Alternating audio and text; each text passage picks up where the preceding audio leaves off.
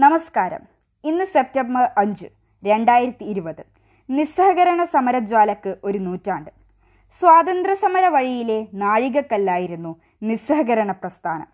ഗാന്ധിജിയായിരുന്നു അതിന്റെ ജീവവായു.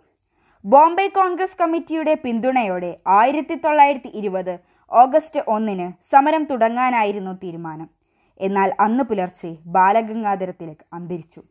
തുടർന്ന് രാജ്യമെമ്പാടും നിസ്സഹകരണ പ്രസ്ഥാനത്തിന് തുടക്കമിടുന്നതിനുള്ള പ്രമേയം സെപ്റ്റംബർ അഞ്ചിന് കൊൽക്കത്തയിലെ കോൺഗ്രസ് പ്രത്യേക സമ്മേളനത്തിൽ ഗാന്ധിജി അവതരിപ്പിച്ചു.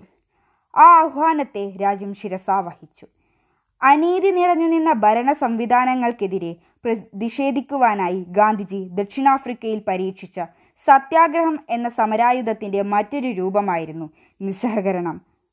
അഹിംസാമാർഗത്തിൽ ബ്രിട്ടീഷ് നിയമങ്ങൾക്കെതിരെ സമരം ചെയ്യുകയായിരുന്നു നിസ്സഹകരണ പ്രസ്ഥാനത്തിന്റെ ലക്ഷ്യം.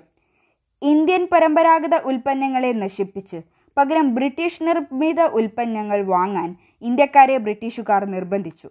അതിനെതിരെ കൂടിയായിരുന്നു ഈ സമരം. സമരക്കാർ ബ്രിട്ടീഷ് ഉൽപ്പന്നങ്ങൾ ഉപേക്ഷിച്ചു. ഈ കാലഘട്ടത്തിലും പിന്തുടരാവുന്ന സമര രീതിയാണിത് നന്ദി.